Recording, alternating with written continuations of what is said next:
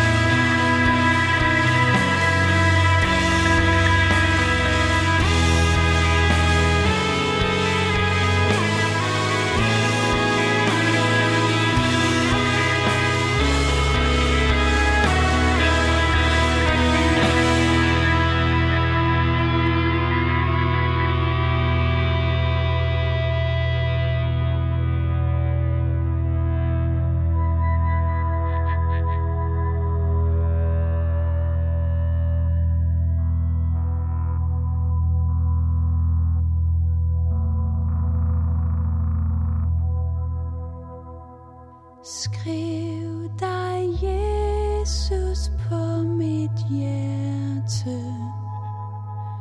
Du min konge og min Gud.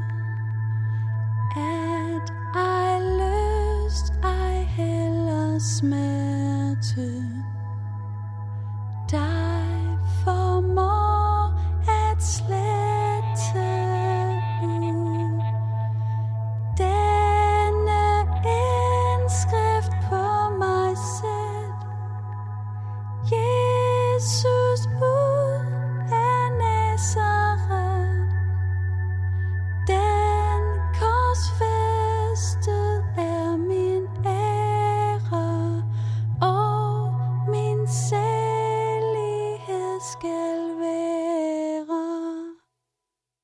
Vi har lige hørt øh, Skriv dig Jesus på mit hjerte af Himmelblå. Øh, dagens andagt skal i dag tage udgangspunkt i Apostlenes Gerninger, kapitel 2, vers 1-13. Og øh, titlen til tekststykket hedder Pinsedagen. Jeg vil lige læse vers 1-13 her til at starte med, og det lyder sådan her. Da pinsedagen kom, var de alle forsamlet, og med et kom der fra himlen en lyd, som er et kraftigt vindstød, og den fyldte hele huset, hvor de sad. Og tunger, som er ild, viste sig for dem, fordelte sig og satte sig på hver enkelt af dem. Der blev de alle fyldt af Helligånden, og de begyndte at tale på andre tungemål, alt efter hvad ånden indgav dem at sige. I Jerusalem boede der fromme jøder fra alle folkeslag under himlen. Da nu denne lyd hørtes, stemlede folk sammen, og de blev forvirret, fordi hver enkelte hørte dem tale på sit eget modersmål. De var ude af sig selv af forundring og spurgte, Hør, er de ikke galilæere, alle de, der taler? Hvordan kan vi så hver især høre det på vort eget modersmål? Vi, partere, medere og elamitter, vi, der bor i Mesopotamien, Judæa og Kappadokien, Pontus og provinsen Asien, Frygien og Pamfylien, Ægypten og Kyrene i Libyen, vi tilflyttede romer, jøder og proselytter, kretere og arabere, vi hører dem tale om Guds storværker på vores egne tungemål. Alle var ude af sig selv, og i deres vildrede spurgte de hinanden, hvad skal det betyde? Men andre spottede og sagde, de har drukket sig fulde i sød vin. Det var sådan vers 1-13 lød i Apostlenes Gerninger, kapitel 2. Vi er her gået til skriftet i Bibelen, som kommer efter de fire evangelier, der hedder Apostlenes Gerninger. Det er skriftet, som beretter om, hvordan den kristne kirke starter op og breder sig ud, efter Jesus er sted til himmels, og Helligånden kommer til de kristne. I teksten hører vi om, hvordan at Helligånden fyldte dem, og disse tunger af ild gjorde, at de kristne, der var forsamlet, kunne tale på andre sprog, som de slet ikke var oplært i.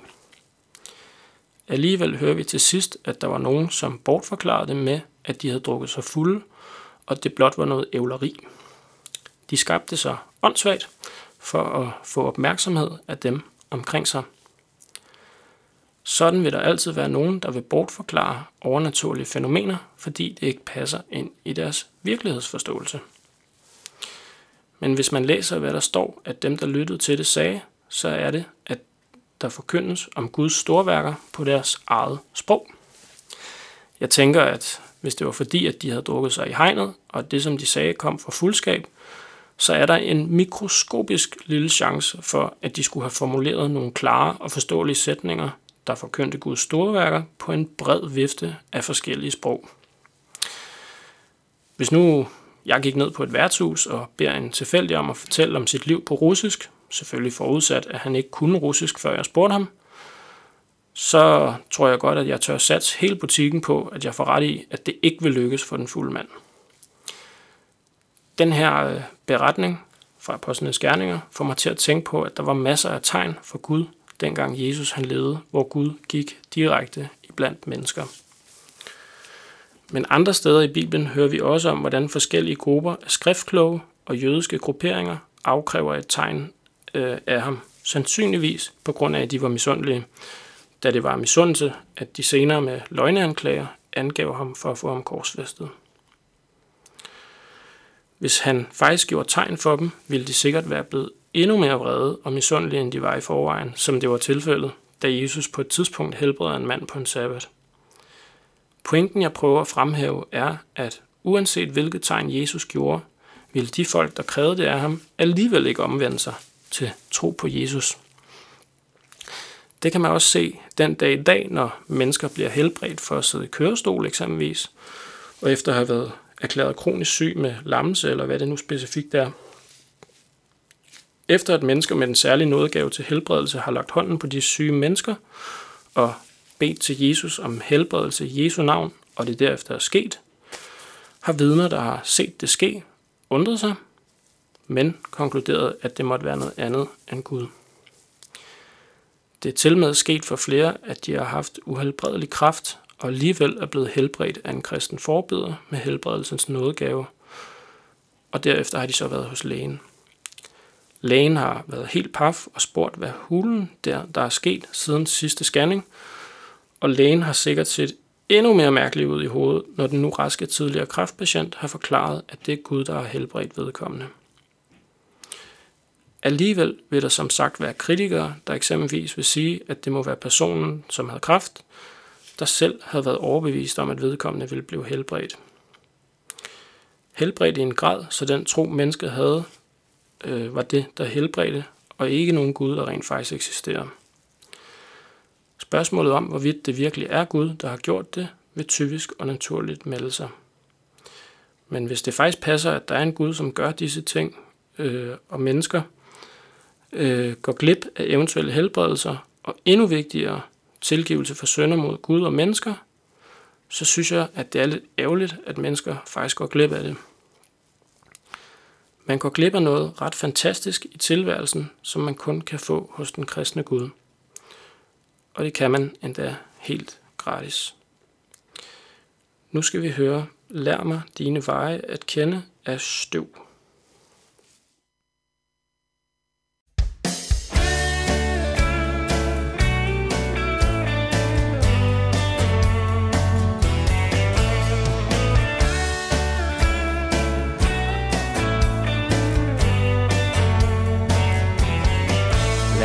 At kende dine veje Og gå dem trøst et skridt for skridt. Jeg ved at hvad jeg fik i eje Er gods til lån, så alt er dit. Men vil din stærke hånd mig lede? Jeg har aldrig fejl på målet selv. Og for hvert håb, som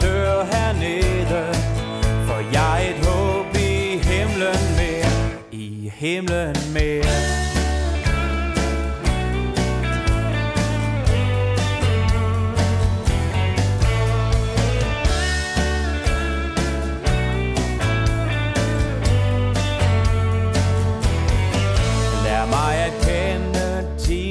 Tanker Og øves i at tænke dem. Og når i angst mit hjerte banker der må du kalde modet frem. Når jeg har tænkt mig træt til døden Sig så hvad du har tænkt, o oh Gud. Der kan jeg se at morgen røde Bag tvivl og modgang vælger ud. Det vælger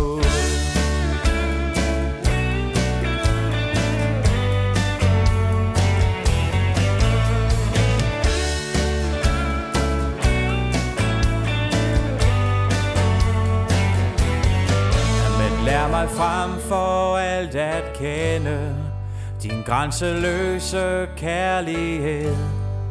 Den som kan tusind stjerner tænde Når lykkens sol er gået ned. Den tørrer tåren som den skabte Og læger såret som den slog. Den strækker gennem det vi tabte. Den giver mere end den den svækker gennem